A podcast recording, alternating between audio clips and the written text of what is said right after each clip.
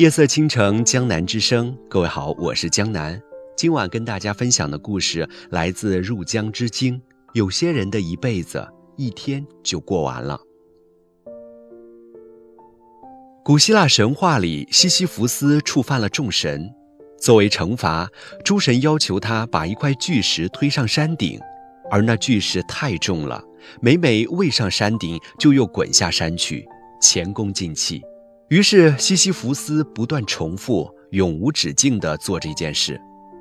诸神认为再也没有比进行这种无效无望的劳动更为严厉的惩罚了。西西弗斯的生命就在这样一件无效又无望的劳作中慢慢消耗殆尽。他的一辈子只不过是机械重复的一天。收到这样一条私信：我是一名大一学生，没什么理想。也没有什么目标，一天浑浑噩噩的过。我不喜欢自己的专业，不喜欢上课，却也不知道自己到底喜欢什么。盲目的过了一个半学期，想想以后自己的路，不知道该怎么走，脑子空空的，就跟行尸走肉一样。还有这样一条私信：我已经三十一岁了，一眨眼，人生的三分之一已经过去了。真不知道怎么突然就到了这个岁数，年轻时没有多想，现在压力大的要死，唉，觉得好多年都没有思考过人生了。你身边一定也有不少这样的人，麻木茫然的生活着，他们活在一种惯性里，每天都只是重复着昨天的生活，挫折和失败不能激起他们的斗志。经历过耻辱、悲伤、痛苦的情绪后，他们会选择性的遗忘，而不是去反思为什么会发生这一切。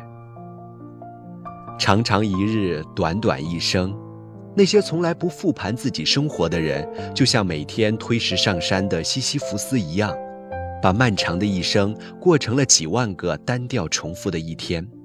他们的人生里看似有明天，其实根本没有明天。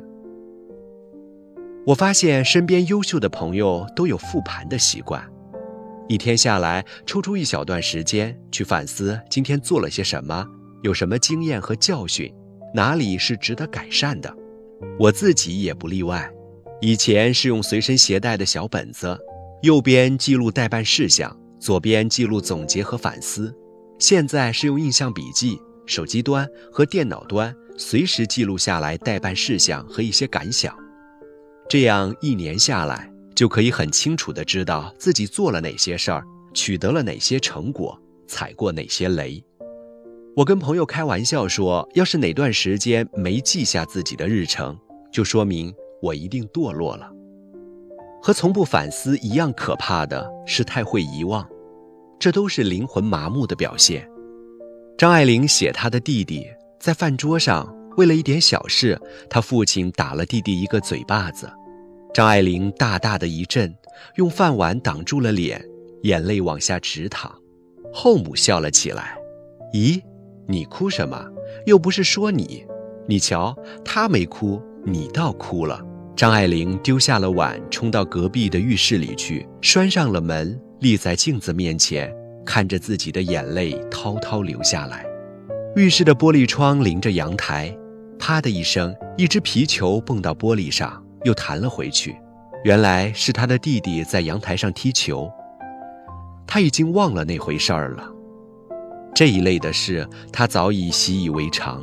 张爱玲说：“他没有再哭，只感到一阵寒冷的悲哀。”鲁迅笔下的阿 Q 面对失败和屈辱，也善于立刻遗忘，习惯了屈辱，习惯了苟且，靠所谓的精神胜利法来进行自我陶醉。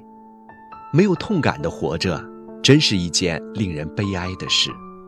很多时候，我们也会如此，善于遗忘挫折，甚至习惯了受挫。总是失败，就会习惯失败；总是懒惰，就会习惯懒惰；总是被指责，就会习惯当一个差劲的人。优秀的人和普通人之间的差距就在于，优秀的人能时时保持清醒，保持对生活的痛感。以前遇到一个妹子，小小的个子却异常有韧性，她刚来的时候交的方案被领导圈圈点点地斥责了一通，看着她难过的样子，我于心不忍，发微信劝她：“哎，习惯了就好，她就是这样的，不改到最后一刻，她是不会放过你的。”她回了我一串的哈哈哈，然后说：“不行，我才不要习惯失败。”后来他果然成了组内成绩最出色的人。知耻近乎勇。有羞耻感是对生活保持敏锐的体现。有一个争论点是：苦难能不能造就人？我觉得你所经历的一切都会造就你。只有对经历过的一切产生反思，并且时时铭记的人，才会从经历中成长。如果你只是被惯性驱使着，明天克隆今天，周而复始的生活，那么你看似活了一辈子。其实只相当于活了短短一天罢了。罗曼·罗兰说：“大部分人在二三十岁上就死去了，因为过了这个年龄，他们只是自己的影子。此后的余生，则是在模仿自己，日复一日，更机械、更装腔作势地重复他们有生之年的所作所为、所思所想、所爱所恨。未经反省的人生，不值得一过。”时时反省，时时清醒，才能把明天活出意义来。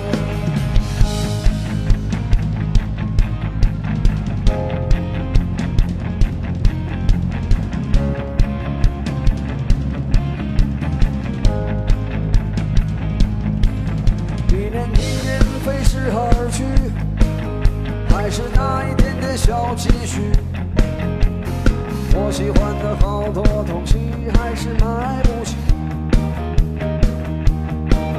生活总是麻烦不断，到现在我还没习惯。都说钱是王八蛋，可长得真好看。慌慌张张，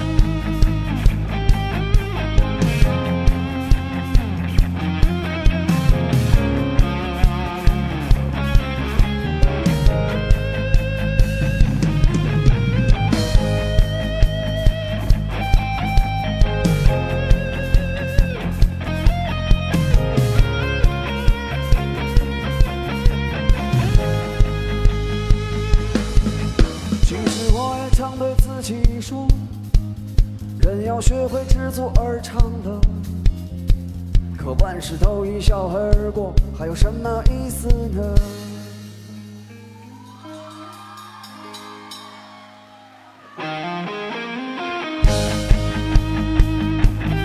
二零一四年过得怎么样？忙吗？忙就说明过得很充实。希望我们对过去的二零一四年不后悔。希望我们能有一个更好的二零一五年。希望二零一五年你们过得很更加充实，过得更加幸福。二零一五年。